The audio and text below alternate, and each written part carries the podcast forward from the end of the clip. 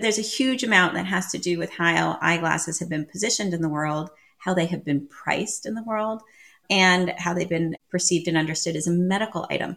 In the United States, in Europe, and other high income countries, you can get reading glasses in a pharmacy or a bookshop or a train station.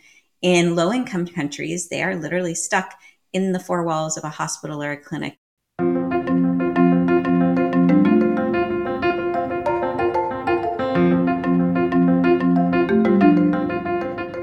Welcome to season four of the Charity CEO podcast, the podcast for charity leaders by charity leaders, bringing you inspirational and meaningful conversations with leaders who are driving change in the nonprofit space.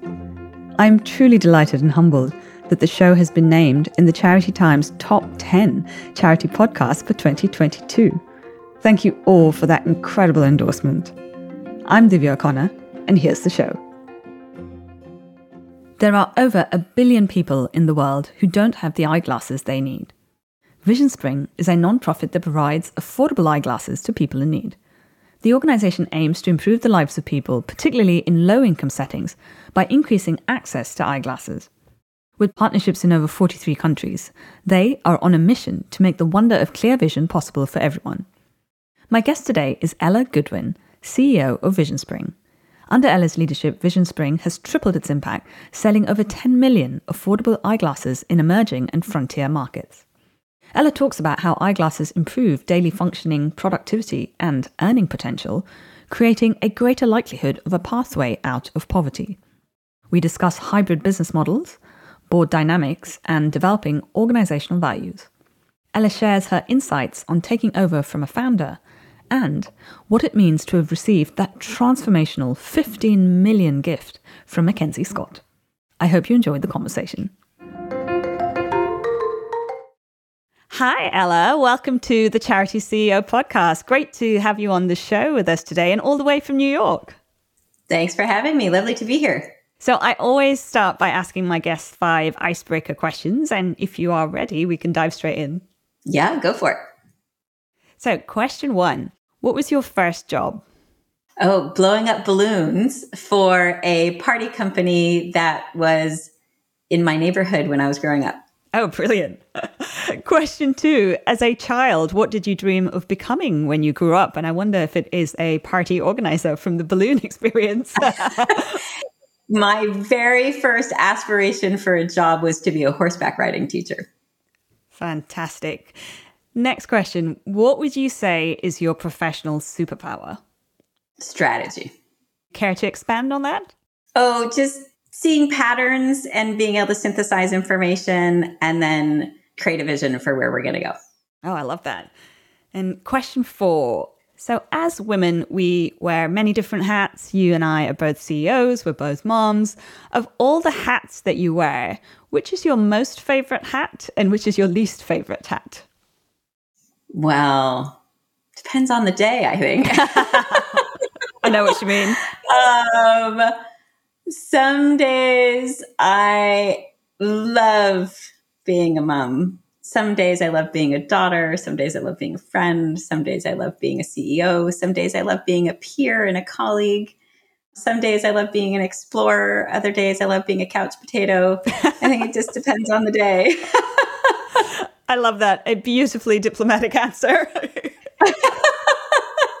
and the final icebreaker question if you had the opportunity to interview anyone in the world, dead or alive, who would it be and what one question would you like to ask them?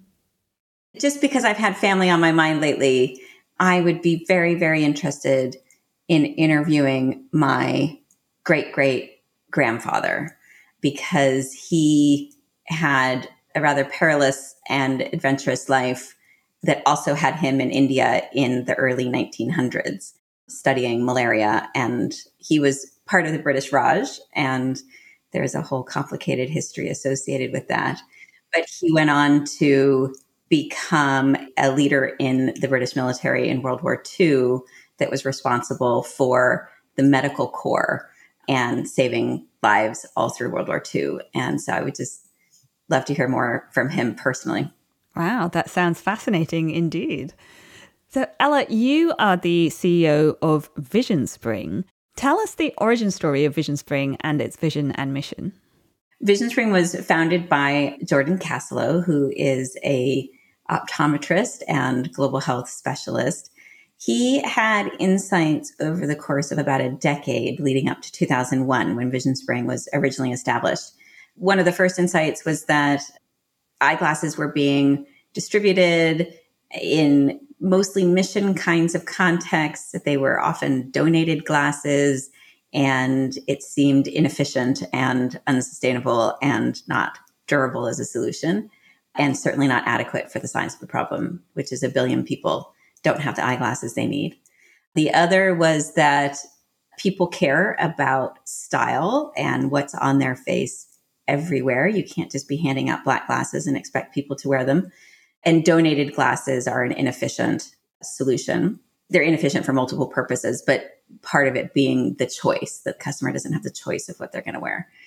And then the third kind of key insight was that community health workers had been deployed in a lot of different ways. He happened to be part of the mass treatment programs that are associated with onchocerciasis or river blindness. And if community health workers could be working on that kind of initiative, why not eyeglasses? With the understanding that half the world just needs a simple pair of reading glasses. Reading glasses are magnifiers, they're an over the counter product. You don't need an optometrist for reading glasses. Why not attempt to solve half of the problem with the simplest solution with lay people anywhere and everywhere. Wow, 1 billion people don't have the eyeglasses they need. I mean, that really gives you a sense of the scale of the problem globally. And Ella, this seems like such a straightforward solution to a really widespread problem. One wonders why reading glasses are not more readily available. I mean, do you have a view on that?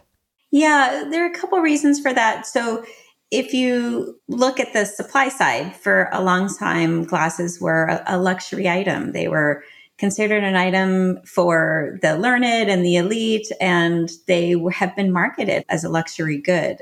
They have been marketed and understood for people who are literate, but we have overlooked the fact that people need it to take stones out of the rice and weave and thread their needle and identify pests when they're farming. And then, of course, there is the whole world of literacy. It starts with mobile phones. People need to be able to read their text messages or do mobile banking, read the Quran and the Bible and all the other holy texts and engage with their spiritual life. So I think there's a huge amount that has to do with how eyeglasses have been positioned in the world, how they have been priced in the world, and how they've been perceived and understood as a medical item. In the United States, in Europe, and other high income countries, you can get reading glasses in a pharmacy or a bookshop or a train station. In low income countries, they are literally stuck in the four walls of a hospital or a clinic. When it comes to other kinds of issues on the supply side, the supply side glasses have gotten really affordable from a manufacturing point of view. We can produce glasses for less than a dollar.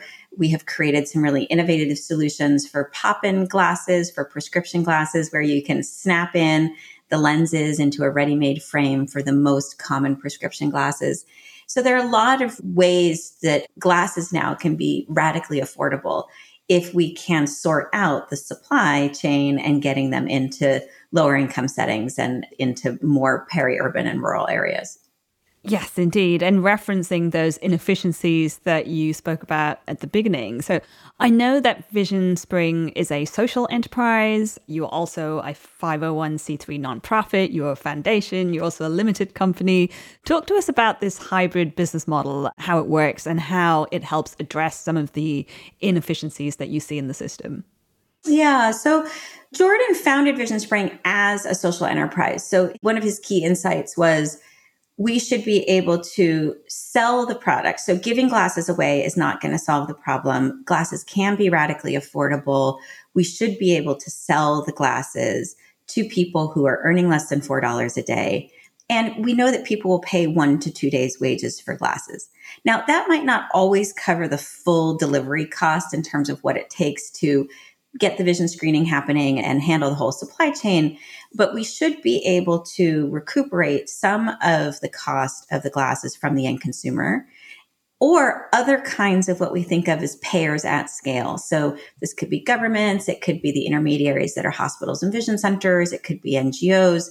And there are many payers in a system. It could be an employer who wants to make sure their factory workers can see clearly.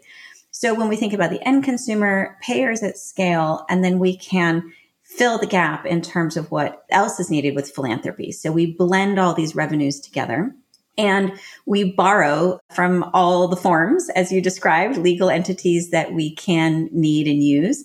And we borrow best practices. So from both the for profit side and the nonprofit side. So we are intensely focused on sales and revenue and margins and thinking about all of those kinds of targets. We pay our teams commissions and merit awards. And we borrow from the nonprofit sector. So we have a theory of change and we have rigorous monitoring and evaluation and we have supportive supervision to make sure we're delivering quality services. So we really live in a wonderful blended middle space between the for profit and nonprofit sectors. And talking about that gap that needs to be filled with philanthropic dollars, how much is that for one pair of glasses and for the organization as a whole? Yeah, so VisionSpring, it takes about $5 of philanthropy to get one pair of glasses on faces, as we like to say. Some of our business models are much more efficient than that. So we have a B2B business model where we are supplying eyeglasses to mission aligned hospitals, clinics, vision centers, government agencies who are also working to solve the problem of uncorrected refractive error for low income communities. And in that context, our philanthropic investment pair can be below a dollar. But when we're looking at a new venture, for example, let's say we're opening up a channel.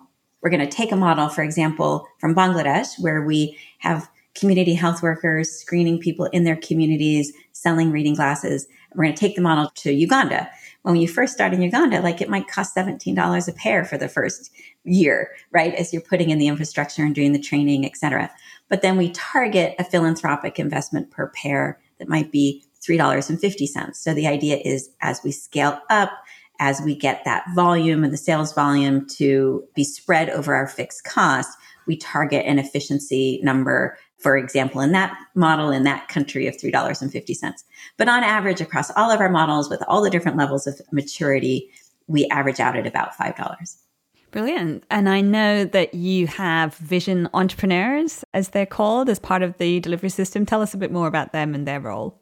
Yeah. Well, sorry. One of the other things I should add just to that last question was in terms of what that $5 mm-hmm. gets you. So the $5 of philanthropic investment per pair unlocks $216 worth of income earning potential. So if you think about every pair of glasses unlocks more than $200 of income earning potential for the end consumer, that is over the two year lifespan of a pair of glasses and assuming the person is earning about $2.50 a day. So it's an extraordinary return on investment. We've done one randomized control trial in the tea gardens of Assam, which show that eyeglasses will increase productivity by 22 to 32%. And we are getting ready to release another randomized trial, which is specifically on income across a wide variety of occupations, farmers, animal husbandry, teachers, tailors, that kind of thing. And the income returns are very similar. So I'll be excited to tell you the exact number when the study's published, but it's comparable and we're really thrilled. Brilliant. And just so I've got that right, so for every $5 of investment, you're actually unlocking over $200 of income for the end consumer. And I think uh, this may be why VisionSpring has the fairly unique accolade of being called an impact unicorn, as I've heard. Tell us about that. Yeah, well, one of the things we're so excited about was 2022 marked our 20th anniversary year. And as we got to the end of the year, we were doing our numbers in December and we had crossed the milestone of serving our 10 millionth customer. That means that we have unlocked more than $2 billion worth of income earning potential for low income households. And so it's a really exciting moment for us. Wow, that is truly incredible. And congratulations on that. And I'd like to actually come back to your theory of change and how the organization has achieved what is truly a phenomenal outcome for the people that you serve. So I know that your theory of change makes the distinction between sight correction and sight protection. What is the difference between the two in the context of what you do? Just talk us through that. Oh, good distinction. Okay, so at the very top of our theory of change, we exist because we want to be part of helping people chart a path out of poverty. It would be bordering on ridiculous to think that eyeglasses could be uniquely responsible for that. But we do know that at the next level down, at the direct impact that we can have, eyeglasses will improve functioning, productivity, and income. And we can hold ourselves accountable for those outcomes. We can hold them whether we're looking at income earners, truck drivers for road safety, children who are getting the benefit of eyeglasses to achieve in school to your point about the kinds of glasses, so there are eyeglasses that are correcting vision, what we call them corrective pairs, right? So they're correcting myopia, astigmatism, presbyopia, which is that blurry near vision we get when we age. And then there are protective glasses, which could be sunglasses. They could be post operative glasses for cataract. Those kinds of things are really important. Sunglasses prevent cataract. We do have those kinds of glasses in our catalog. And because we serve vision centers and eye hospitals, they can purchase postoperative glasses from us. But our theory of change is aligned to income earning potential and that productivity. So we really focus on what we call corrective glasses. Mm, and talking about the income earning potential, it feels like there's a real community focus. And I know you have recently launched or about to launch a Livelihoods in Focus program. And of course, you had Mackenzie Scott's transformative gift that helped launch that program. Tell us about that. Yeah, thank you. So, first of all, the gift was super exciting. And I bet. As somebody who's been fundraising for a very long time, that was definitely the largest single gift that I've ever been a part of securing. So it was just a thrill. It was also not only a big endorsement of VisionSpring's work and approach and our track record and our team, but it was the largest gift to our issue area. So it was the largest single gift ever to the issue of uncorrected refractive error and really understanding that as a poverty intervention and looking at it through a health equity lens. So we were really excited not only for ourselves, but also for the sector and for the issue and that her gift could shine some light on the area of work what it helped us push forward into was a vision that we had had previously. We really focus on the nexus of eyeglasses and income earning. And we have spent a lot of time working in agricultural communities as well as artisan clusters. And when you look at where they overlap, we developed this initiative called Livelihoods in Focus, which is to screen the vision of more than 12 million people so that we can get about seven to eight million into eyeglasses, which would be, you know, it's a big initiative. It would cost us about $70 million to do it, given the geographies that we're working in. But the idea is that if a billion people need eyeglasses, we can't just spread eyeglasses all around the world like fairy dust because otherwise we never normalize eyeglasses and we never get the concentration and you never kind of get up that adopter curve, right? From the early adopters into the latent adopters and get over that tipping point. So then there's a question of how do we concentrate and where do we choose where to focus? So livelihoods in focus for us is looking at the through line of tea, coffee, and cocoa workers because those are all uniquely visually intensive. And people always think that farmers don't need glasses, but I'm here to tell you that they do. And that tea pickers, they need to pick two leaf, one bud, two leaf, one bud. And they're picking at arm's length and they are an older workforce and they're principally women. Coffee, again, it requires a lot of manual dexterity and the sorting process for coffee beans and looking for quality is still intensely manual. And when it comes to cocoa, you have to hand pollinate the cocoa flower with tweezers to get 110% yield of your cocoa wow. tree. And so there's a direct link between these very visually intensive tasks and people's productivity in agriculture, regardless of things like literacy rates. And then if you look at that as tea, coffee, and cocoa as the first customer segment, well, who else is there? If we show up in that district, who else is in that district? The second customer that's really important to us is the artisan and the micro entrepreneur. So the weaver, the tailor, the hand loom, the hand loom weaver, for example, the beekeeper, and the micro entrepreneur who might be a shopkeeper or who might be a skilled tradesperson. And so the idea is for livelihoods in focus is to look at tea, coffee, and cocoa growing areas of the world to do a huge campaign where we are also focusing on the artisans and the micro entrepreneurs and to really get vision corrected in these key and strategic customer segments. And this is a five to seven year program, is that right? It's a five to seven year program that would take us out to 2030, which is the date for the Sustainable Development Goals. Indeed. And Ella, I'd like to come back to Mackenzie Scott, if I may, because we sometimes hear about how funders can make grantees jump through lots of hoops in order to secure funding. And sometimes the transaction cost of that process actually eats into the grant itself. But from everything that I have heard about Mackenzie Scott, her approach to philanthropy seems very different. Tell us about your experience engaging with her and her team. Yeah, so our experience was it seems like perhaps the giving pattern has evolved a little bit. I know at the early days, some people just kind of got a phone call. We didn't just get a phone call. We did go through a diligence process. It was spread out over the course of about six months.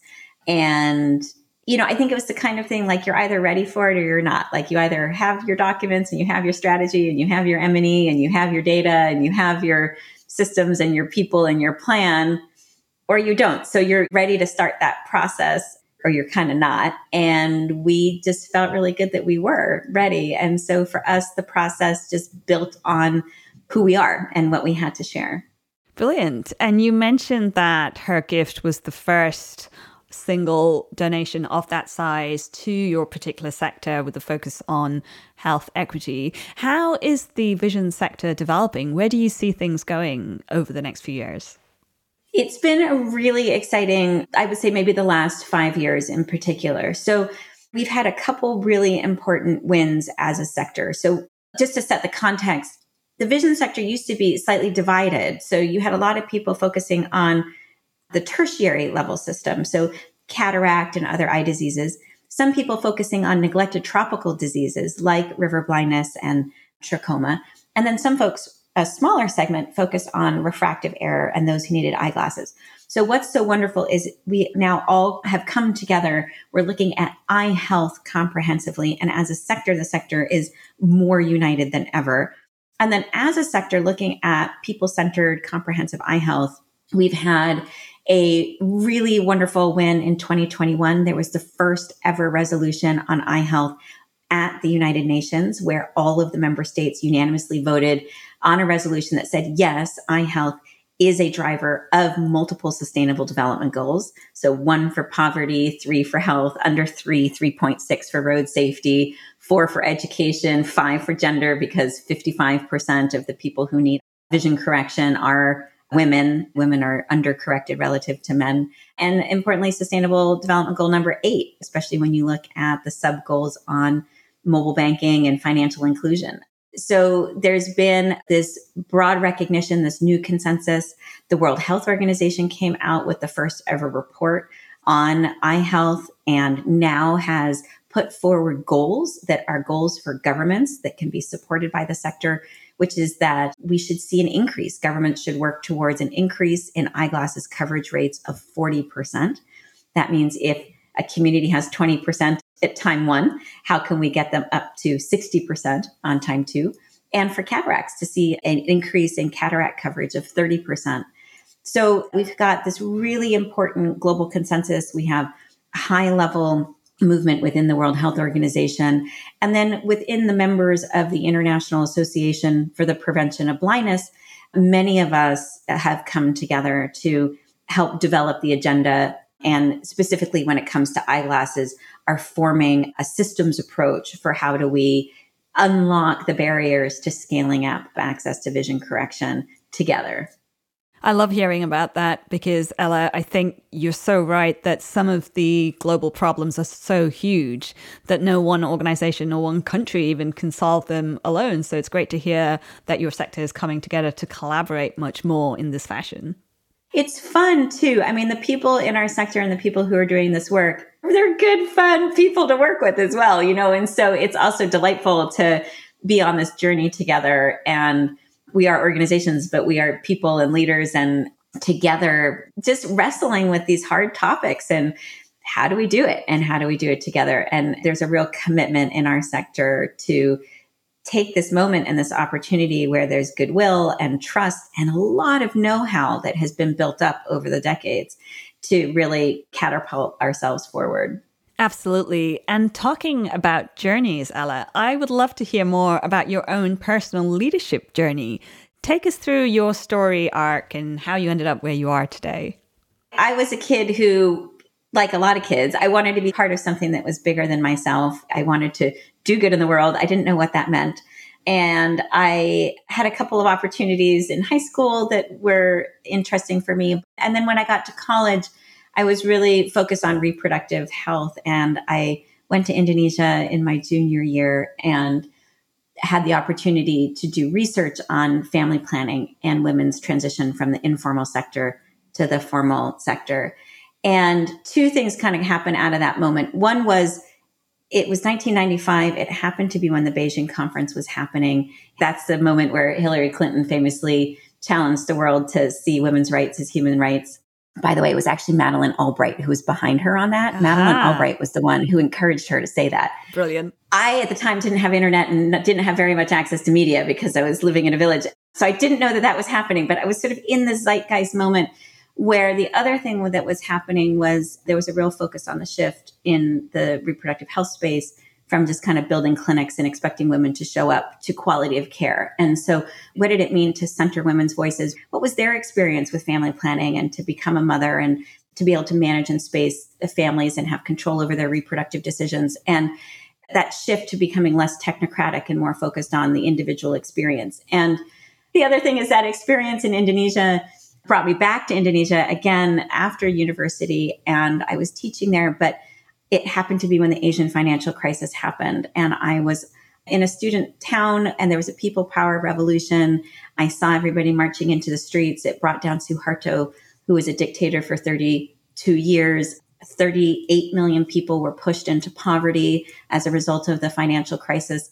And I was sort of there as this young person having this formative experience and not really knowing what it all meant, except that it was huge and complex and I wanted to understand more. So two things happened. One is just that individual experience has been a through line. So if I think about VisionSpring, we're very much customer centric. We're really focused on the dignity of choice for the individual. We come to the consumer with a value proposition because they're not a beneficiary. They are a customer. They actually have the power to choose to have their vision screened, to decide that they want to wear glasses. And so we need to come with a value proposition. Beneficiary is actually a bad word in the VisionSpring lexicon.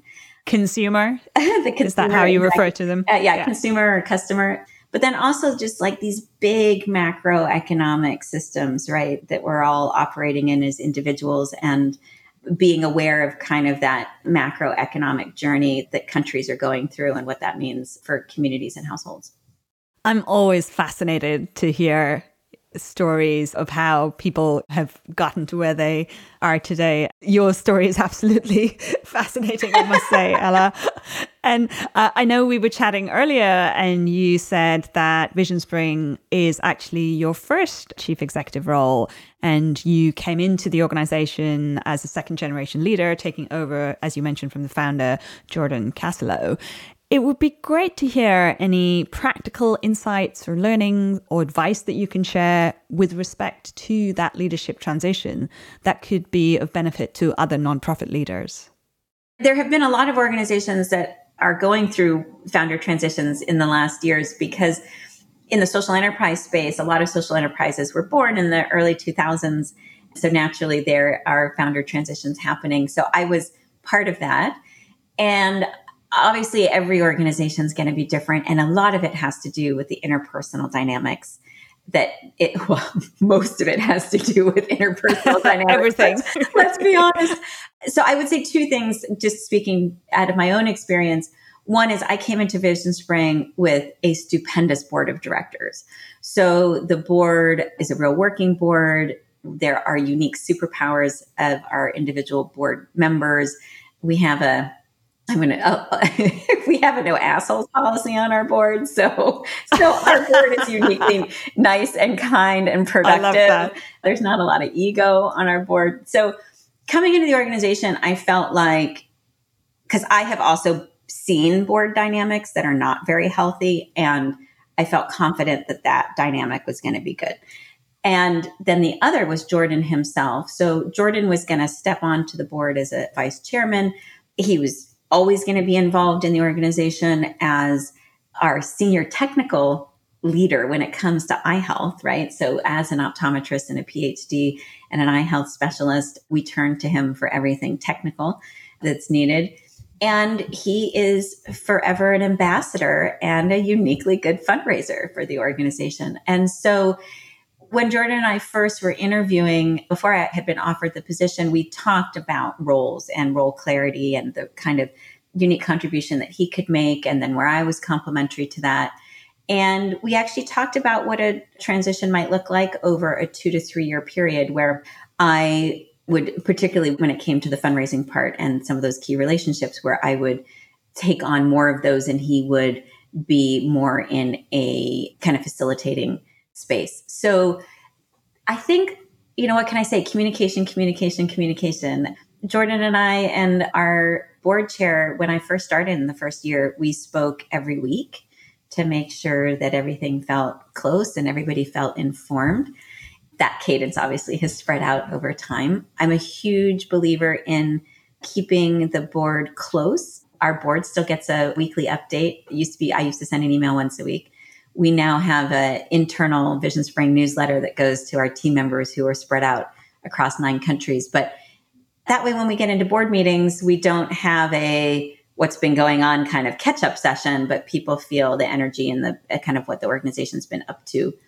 And then, you know, I think the most important thing in the transition is as a new leader, you're taking over somebody's baby, so to speak, right? I mean, somebody has poured their life's energy and passion and expertise into creating this vehicle and this organization. And so I think two things. One is there's, you have to have a little bit of reverence for that. I think that of Jordan as having created VisionSpring and it's created a vehicle and a vessel for all of us in VisionSpring, all the team members to be able to do our life's work together in this ship, so to speak. And so that I don't think can be taken for granted. And then the other is the duty to then be true to the mission of the organization, but as the CEO to have been granted basically a completely clean slate to say, how do we want to do it? I will say the board, when I went through the leadership transition, they encouraged me to reimagine and recreate the theory of change. We disrupted ourselves with some of our business models. And I was given a lot of latitude for how to take the organization forward. Wow. And Ella, did you have the opportunity to have some of those conversations with Jordan before you joined the organization? Because coming back to board dynamics, I love that you say you have a no assholes policy. I think that's brilliant. But how do you know before you joined an organization whether or not there are any assholes on board? well, so I had a lot of interviews. I mean, I think I probably met, if our board was 10 people at the time, I think I must have spoken with at least seven of them over the course of the interview process.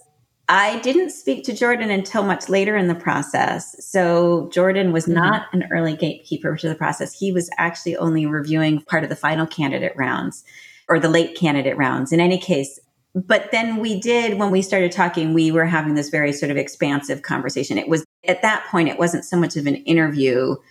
I mean it was of course but it felt more like a discovery and a fit conversation and a can we imagine like what's the symbiosis and the sort of the simpatico? And we talked about these subjects before i joined yeah. I mean we worked it out in practicality once i joined but we definitely had that conversation before I joined. Excellent. And it sounds amazing that the board gave you the latitude to really reimagine how to take the organization forward. Well, I just want to acknowledge that some CEOs kind of get handed a strategy that says, like, go make this happen. I got handed a blank piece of paper that said, how do we get to 10 million people? you know, I got given a flag on the hill that said, can we get to 10 million people? And let's figure out how to do that.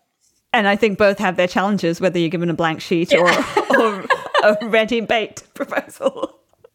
But I want to really come on to talk to values and culture because I really see values as the golden thread that binds an organization and its people together with its purpose. And as the new CEO coming in, particularly following in the footsteps of a founder, how did you go about developing organization values and creating a culture to support the vision that you wanted to take forward. So, in other words, you know, how did you start putting down building blocks on that blank sheet of paper?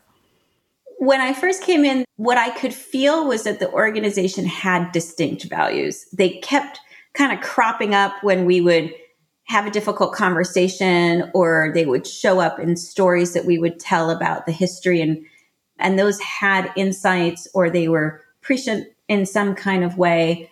And so you could feel the values, but they actually weren't written on a piece of paper. They weren't on a wall. And so what I ended up doing is rather than kind of having a workshop where everybody comes together and just writes the values out in a day, I ended up accumulating moments over the course of maybe three to four months. So a story that I would hear in the organization and why was that valuable or a pain point and or a decision maybe that the board had made that was really difficult and why did that carry significance insights that predate the founding of the organization that jordan had around things like the dignity of choice or being able to focus on task shifting and demedicalizing access to glasses.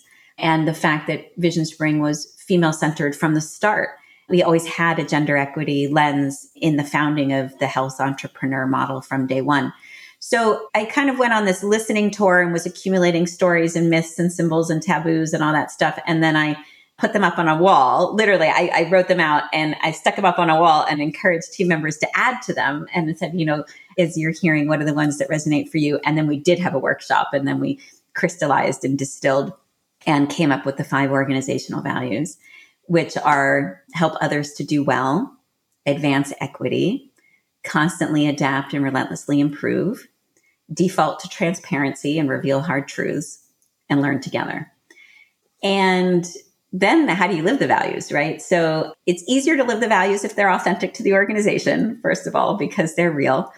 The values actually do guide decisions and choices and behavior. So, and then I think it becomes really important when, as an organization that is growing. So when I first joined, we were 90 people. We're now more than 300. We were in two countries. We're now in nine countries.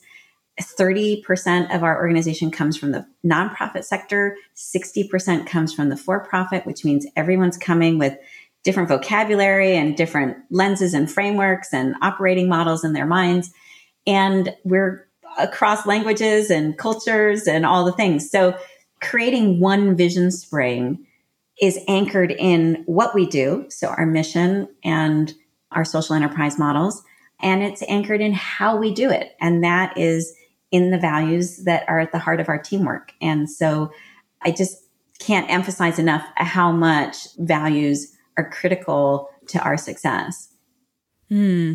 And to what extent were your board involved or not involved in that value development process? They were involved towards the end. So it was a bottom up process among the team members. And then we shared it with the board and invited their input, of course. But it was team driven. Excellent. Really pleased to hear that. And looking back now to when you joined the organization in 2015, is there any particular advice that you would give to yourself on day one of becoming the CEO of VisionSpring? Oh, yeah. Lots. Yeah. So, I mean, multiple things. I think one is there are a couple of roles I would have hired for faster and earlier. So I think just because you're good at something doesn't mean you should hold on to it, right? So the first thing I did was hire for the things that we really needed and that were not things that were complementary to me. So my first two hires, I think, were technology and a global sales leader. I literally hadn't sold anything except Jolly Ranchers in the back of the bus when I was, you know, in fifth grade. but I would say I held on to fundraising too long. I should not have been in the fundraising leadership role for as long as I was. Just because I could do it doesn't mean that I should have held on to it for that long. I would have been more leveraged if I had brought in fundraising leadership earlier. And I think as a first time CEO, one of the kind of biggest parts of my personal journey was a lot of people come and say, Well, Ella, what do you think? And over time, I have learned that my job is not to answer that question. My first job is to say, What do you think? And what's your recommendation? And how would you like to solve it? Because really, my job should be to have decision making as close to the customer and as close to our team as possible and throughout the team and to be able to support and encourage other people to trust their instincts and their ideas. And so if I can help build on somebody's idea, that's great. And if I can endorse and approve somebody's idea, that's even better. And so my job now is to make as few decisions as possible. I love that being the CEO who makes as few decisions as possible because you have essentially empowered and delegated the team to be coming to you to make recommendations. Working on it. That's the holy grail. Indeed. The reason I say working on that is because we work across countries and cultures that are very hierarchical and are rooted in patriarchy.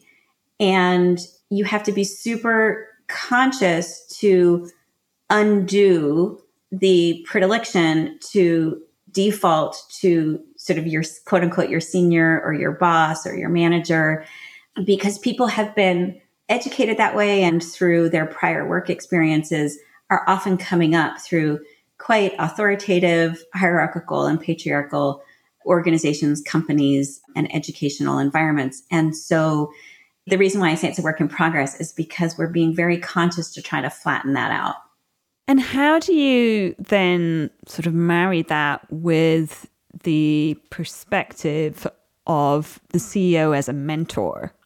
Oh, well, they're beautiful that way because if I can be a coach and a mentor, then I can support people in the choices and the direction that they want to go in as opposed to tell people where to go. I love that. And as the interim CEO of a youth mentoring charity called the Girls Network, I feel it would be a little bit remiss if I didn't talk to you about mentoring because I know from when we were speaking earlier that you sit on the advisory board of an organization called Unlock Her Potential. Tell us a little bit about that. So, Unlock Her Potential is the brainchild and the organization created by Sophia Chang. And Sophia started it during COVID, and it is a mentorship program for women of color. And I just thought that what she was doing was so exciting. And so we know each other from a former life, and I had reached out to say, Can I help and support in some way? So I have become involved as a mentor this year in 2023, and over the last year have been part of the advisory group. And it's just really started exciting, right? So Unlock Her Potential has this extraordinary mission, which is to create mentorship opportunities for women of color at any stage in their life. So we believe very much that mentorship is needed at all stages of our professional and personal journeys. So women 18 and older in the United States and Puerto Rico. And the idea is that we're really hoping that with mentorship, women can rise faster into seats of decision making, power, authority, and in their communities, in their companies, in their organizations, and that we can have more representative leadership everywhere, right?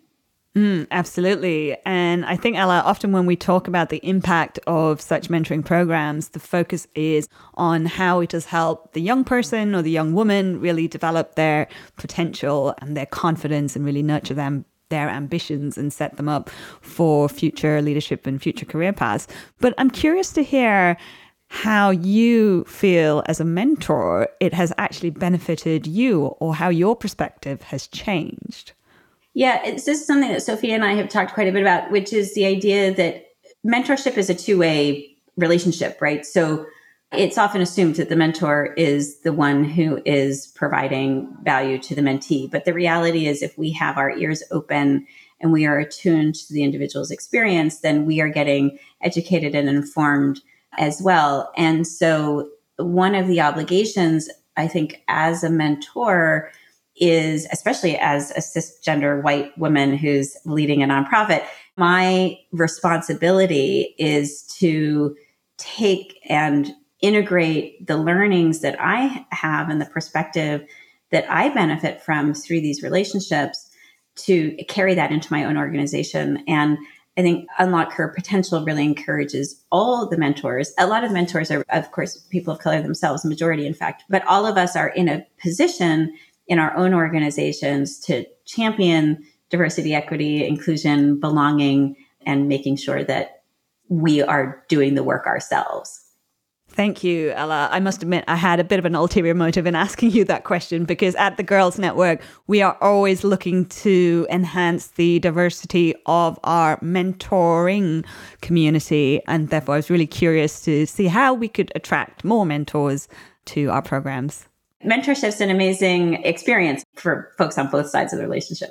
Well, Ella, it has been so inspiring speaking with you today. And I always end the show by asking my guests what is one thing you would like listeners to take away from this conversation? Give us one final thought or reflection. Oh, I think the world is so complicated and hard right now. There's so many things that I mean, we just had the giant earthquake in Syria and Turkey, and you know, you've got Ukraine in the background and climate change, and there's so many difficult, hard things. The one thing I would say is that eyeglasses are simple and easy and solvable, and there are many intractable problems in the world. And this is not one of them. So there is extraordinarily good things that come. And we like to say that together we can create the wonder of clear vision for everybody, really. So sometimes the best solution is the simplest solution. Yeah, it's a 700 year old technology. I mean, we're so we can do this one. Brilliant. Thank you so much, Ella. Thank you for being a guest on the show. It's been a pleasure. Thank you. I was so inspired by my conversation with Ella Gudwin, CEO of VisionSpring. I agree with Ella's philosophy that sometimes the best ideas are the simplest. I love the concept of the hybrid business model, and I'm impressed with VisionSpring's strategy of leveraging different models of social enterprise, non-profit, and commercial trade in different contexts in order to deliver their mission. As an impact unicorn that has now generated over 2 billion of income for their end consumer, Vision Spring has a very clear pathway towards achieving the sustainable development goals using the simple tool of eyeglasses. And to all of you fabulous women out there who might be interested in mentoring a young girl aged 14 to 19 across England and help her gain confidence, nurture ambition, or to just be a friend, please sign up to become a mentor with the Girls Network. Check out our website, www.thegirlsnetwork.org.uk. As Ella described, mentoring is definitely worth it. And that brings us to the end of our remarkable season four of the Charity CEO podcast. Season five is currently in production and will launch later in 2023. I hope you enjoyed this latest episode of the Charity CEO podcast a show that, thanks to you, our listeners, has repeatedly reached the number one spot in Apple's non profit podcast category. If you found this conversation valuable, please share or tag us on Twitter or LinkedIn or Instagram, and make sure you subscribe to the show by clicking the subscribe button on your podcast app. If you are feeling inspired or uplifted by what you have just heard, please share the joy and leave us a five star review. Visit our website, thecharityceo.com, for full show details information on previous season episodes, and to submit ideas for future guests. In order to balance my personal and professional commitments, the show will now come to you once a month instead of fortnightly. But I assure you, it will be worth the wait. Thank you for listening.